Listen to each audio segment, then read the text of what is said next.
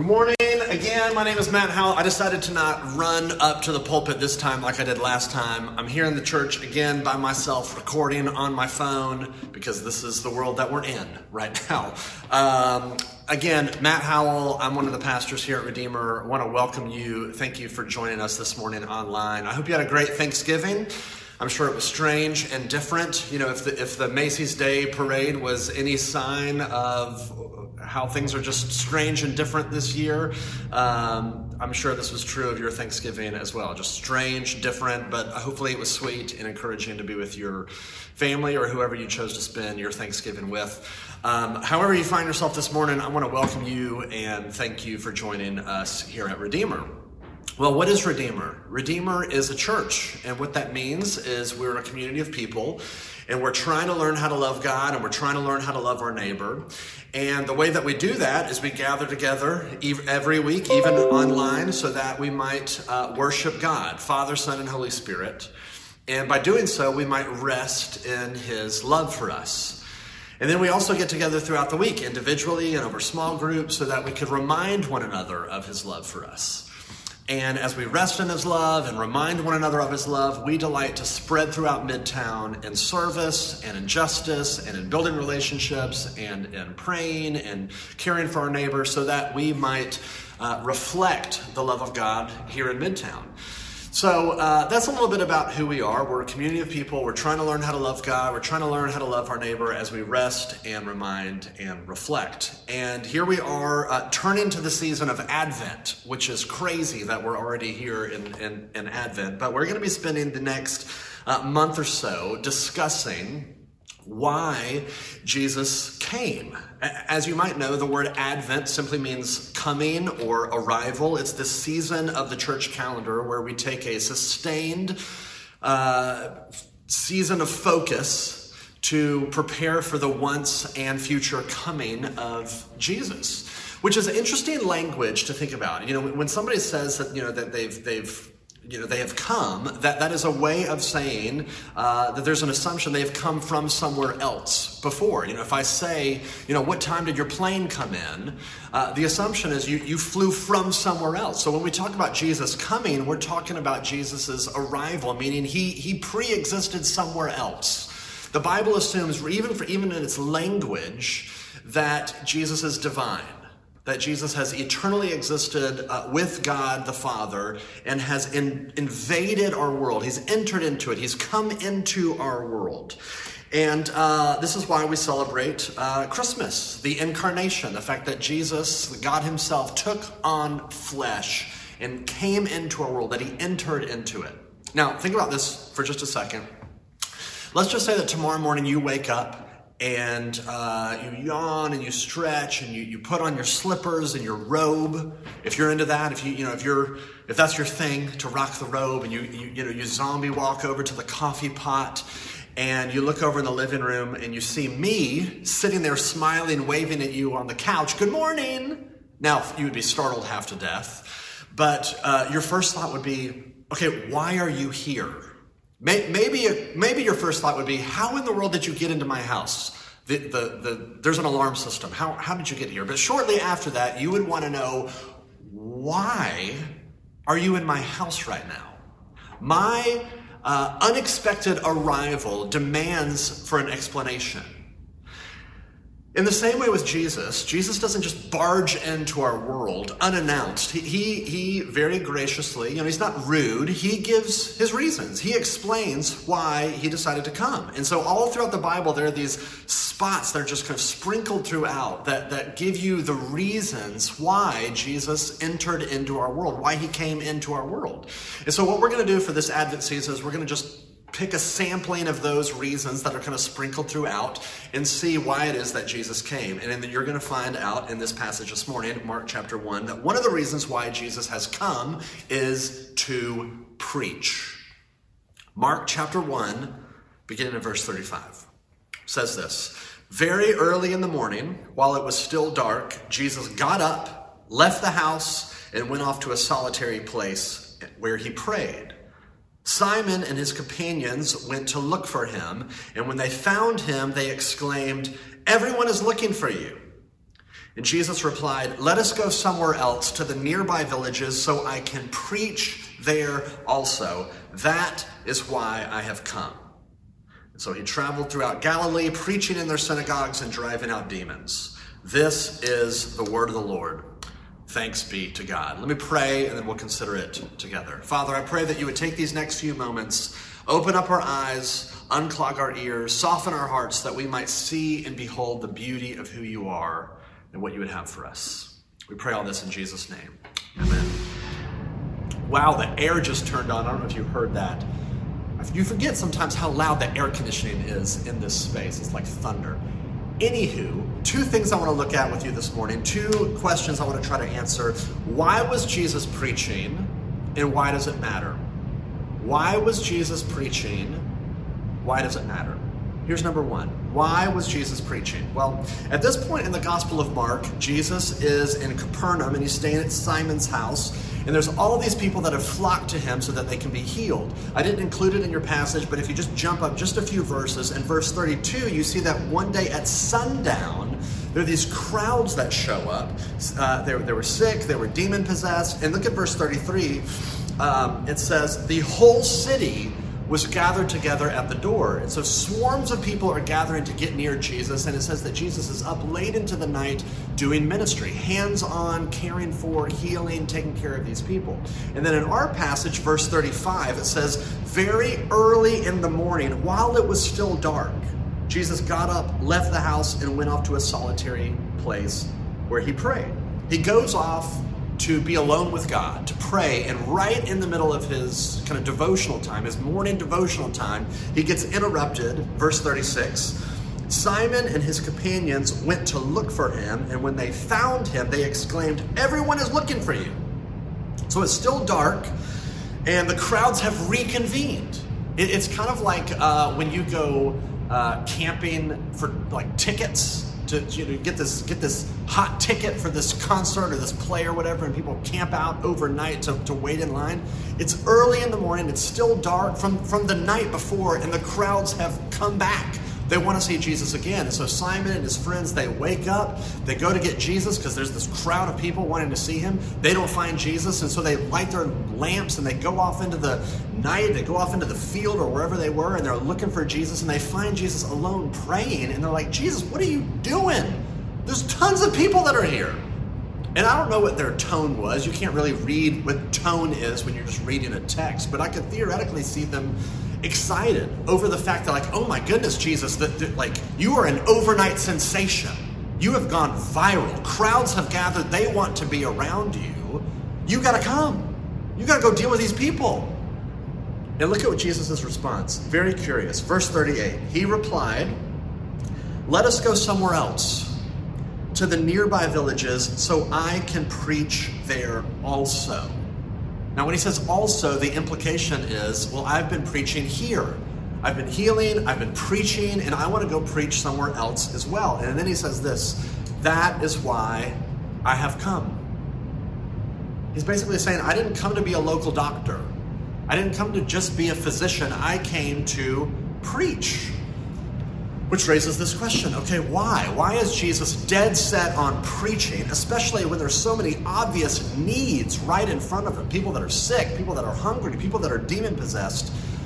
And I think this question, why did Jesus come to preach? This is, I think it gets straight into the center of things because why Jesus came as a preacher highlights the distinction from Christianity uh, over and against every other religion, every other worldview. Now, I, I didn't come up with this, but you know, theologians for years have made this distinction between advice and news. Maybe, maybe you've heard this kind of line of thinking before. What is the difference between advice and news? Advice is counsel about something to do, and it hasn't happened yet, but you can do it if you want to do it. That's what that's what advice is. It's counsel over something that you can do. News is a report over something that has already been done. You can't do anything about it. All you can do is hear the news and respond to it. Now, a lot of people outside the church, most people outside the church, and in fact, a lot of people within the church, think that what the church is basically doing is giving people advice. That's why we exist. We exist so that people can come and, and hear a sermon and take their notes over how to be a better person. And so you, you have uh, you know different churches or different ministries teach things or preach things like here, here are the five steps to managing your money or here are the four keys to dating but god's way or here is the uh, here's how to raise your children here's how to make disciples here's how to control your language and on and on and on and on. It's, it's a it's a big system of advice. Here's a bunch of stuff that you need to do thought experiment let's do a little thought experiment let's just say that you have absolutely uh, no resources and you have a serious terminal illness uh, it, it's, it's so serious that unless you get this really expensive and extensive surgery done, uh, you are going to die. But the problem is, is you have no resources, you can't pay for the surgery, and you have no connections. You have no idea where to even get this surgery done. And so let's just say that someone comes up to you and says, "Okay, well, I know this is a hard situation for you, but let me try to let me give you a little advice. Uh, why don't you try out Whole 30?" Why don't you cut out, you know, carbs and sugar? Um, you really need to hydrate.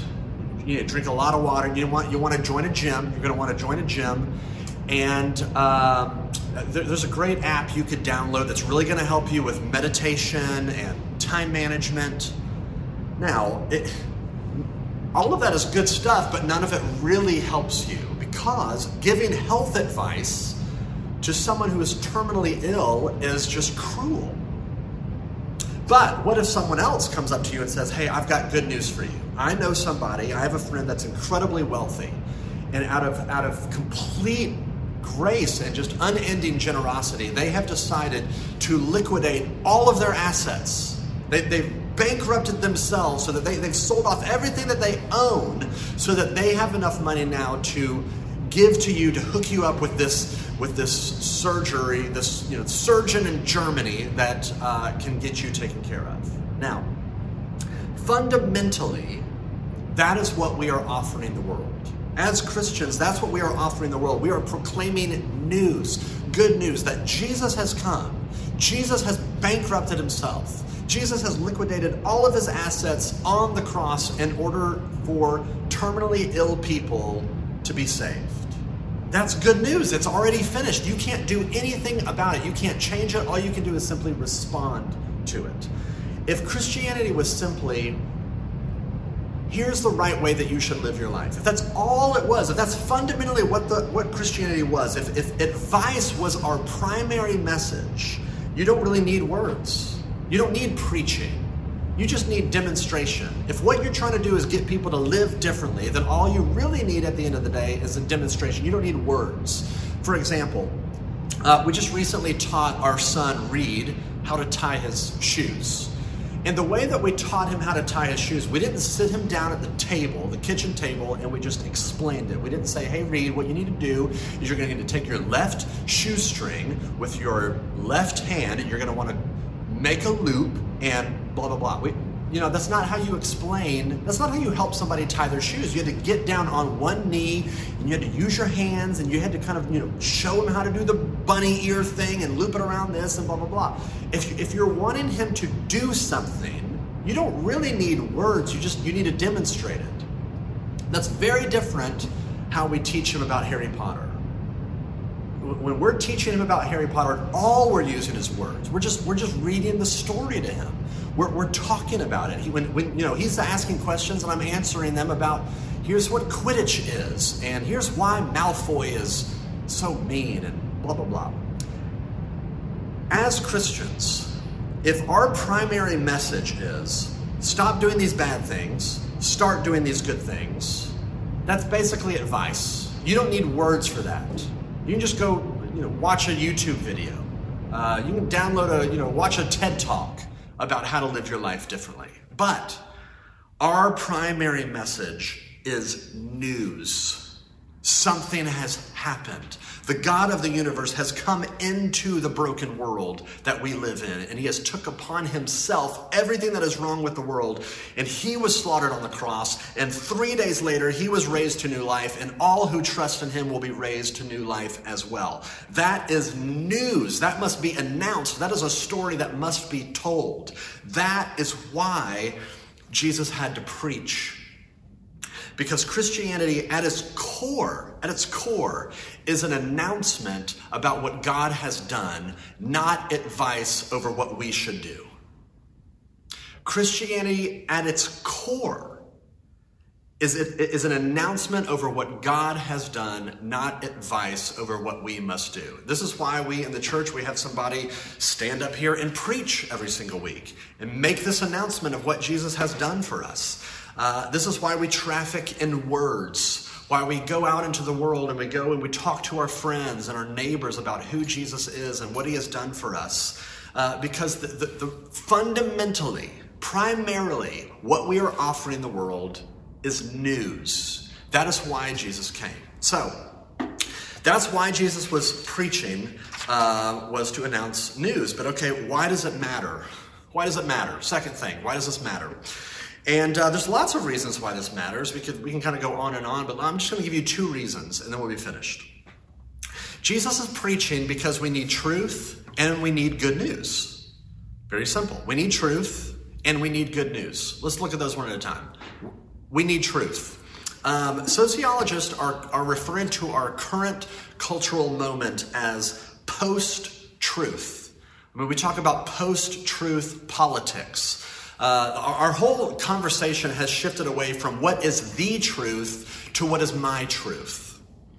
Uh, I just recently watched the Netflix documentary, uh, the um, what is it called? The the Social Dilemma, and it's a thought provoking uh, documentary. If you haven't seen it yet, it, it freaked me out so much.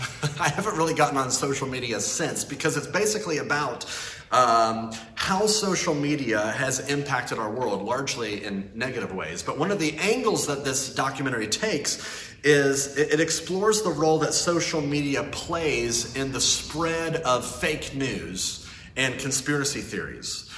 Uh, it, it, cited an MIT study that discovered that fake news on Twitter spreads six times faster than real news.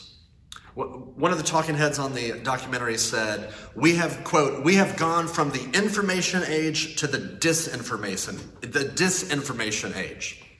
And you feel that, especially in COVID land, where you, you don't know what to believe. You, you, don't know who, who is right. You know, which experts are you listening to? And you, you might say, well, somebody says, well, the CDC said this, but I just read an article that said this and it contradicted this. Like it's just this confusion of what are we even supposed to believe about this thing? Uh, one of the other talking heads on there said, quote, we've created a system that biases toward false information, not because we want to, but because false information makes the companies more money than the truth. The truth is boring, end quote. And the last quote that I'll read that I found the most fascinating was this. One guy said, If we don't agree on what is true, or that there is such a thing as truth, we are toast. That's on, that's on Netflix. Somebody saying we need to uh, we need to acknowledge that there is such a thing as truth. He's just articulating this deep human desire for truth. But you see this contradiction playing out in our culture because we simultaneously talk about my truth. That's my truth. But then we also have this deep instinct to want to fact check people, fact check politicians, fact check statements that are made. Both of those can't coexist. Uh, the, the, the moment that you say, there is no objective truth, well, you realize the problem with that. That itself is an objective truth claim. So wanting, wanting to know what the truth is is fundamental to our humanity. And here comes Jesus, stepping into the darkness and the confusion as the light to proclaim what the truth is. And the truth is, we live in a world that was created by God. And He's given us everything, every heartbeat, every breath, everything that we've ever eaten. It's all a gift from His hand. And we've rebelled against this God. And in his mercy, rather than punish us, what he has done is he has come in the person of his son Jesus to bear the punishment in our place. That's the truth. Now, you might just say, well, Matt, that's, that's your truth. That's that's you know if you say that is objectively true, that's just a power grab. You're just trying to you're just trying to control people. Okay, that's fair enough, but I want you to consider this. I'll read you one more long quote. This is from G.K. Chesterton. I want you to hear what he says. He says this. This is a, a philosopher, author, theologian from the early 19th, uh, early 20th centuries. He said this. Quote, if I found a key on the road and discovered it fit and opened a particular lock at my house, I'd assume most likely that the key was made by the lockmaker. And if I find a set of teachings set out in pre modern Oriental society that has proven itself with such universal validity, that has fascinated and satisfied millions of people in every century, including the best minds in history and the simplest hearts, that it has made itself at home in virtually every culture, inspired masterpieces of beauty in every field of art, continues to grow rapidly and spread and assert itself in lands where a century ago the name of Jesus Christ was not even heard. If such teaching so obviously fits the locks of so many human souls in so many times and in so many places, are they likely to be the work of a deceiver or a fool? In fact, it is more likely that they were designed by the heart maker. Here's what he's saying. Why has the message of Christianity resonated with millions and millions of people across all cultures and across all centuries? That doesn't prove that Jesus is the truth. But I think you should at least factor that into your calculus as you are considering the truth claims of Christianity. We need truth. And so Jesus came to preach. That's, that's the first reason why it matters. And here's the second reason, and I'll end with this. Because we need good news. Jesus came preaching because ultimately we just need good news. Uh, but before he passed away, a number of, I guess a number of years before he passed away, Michael Jackson did this taped interview that uh, I, I, saw, you know, years ago, and I just thought it was uh, there's this part in it that was has always been um, just so moving to me. Here's what he says in the, in this taped conversation. He says. I'm going to say something I've never said before. And this is the truth. I have no reason to lie to you. God knows I'm telling the truth. I think all my success and fame, and I've wanted it, I've wanted it, was because I wanted to be loved. That's all. I mean, I so appreciate his honesty. What he's saying is all of my drive, all of my career, what fueled me is because I so desperately wanted to be loved. There was this vacancy in his soul where it said, I need somebody to tell me that they love me, and I'm willing to do anything in order to get it. I'm willing to sing and dance and perform and, and, and do whatever because I so desperately want somebody to tell me that they love me. Now, you and I are absolutely no different. If we're honest, if you look at why you do what you do, at the root of it, you are longing for someone to love you, for someone to validate you, to reassure you, to tell you that you matter, that you are not alone, that you are valuable. That's why we do what we do. The fundamental thing that Jesus came to do was to reconcile us to God. Why? Because God loves us.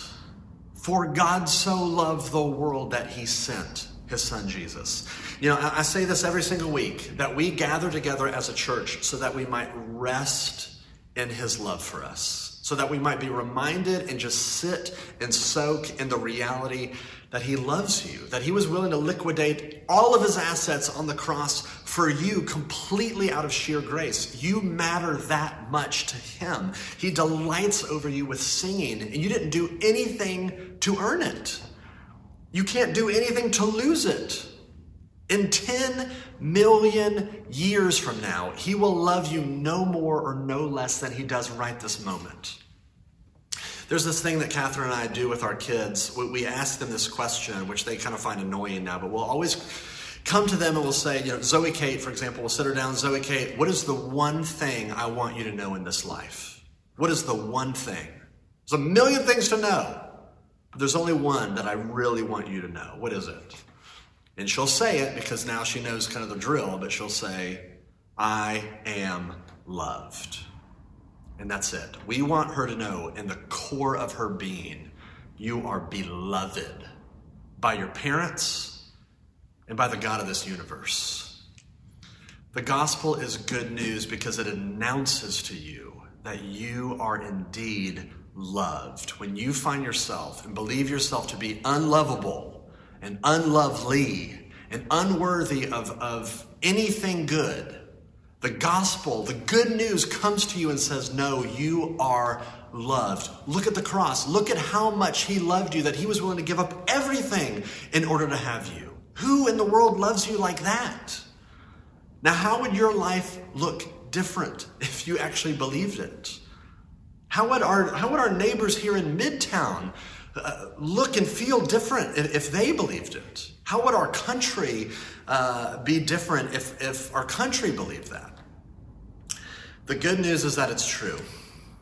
You are loved by God. That is why Jesus came. He came to announce it, and He came to demonstrate it on the cross. And that is good news. Let me pray. Father, I pray that you would give us eyes to see, give us ears to hear the good news of why Jesus came. Came to announce your love and to demonstrate it for us as well.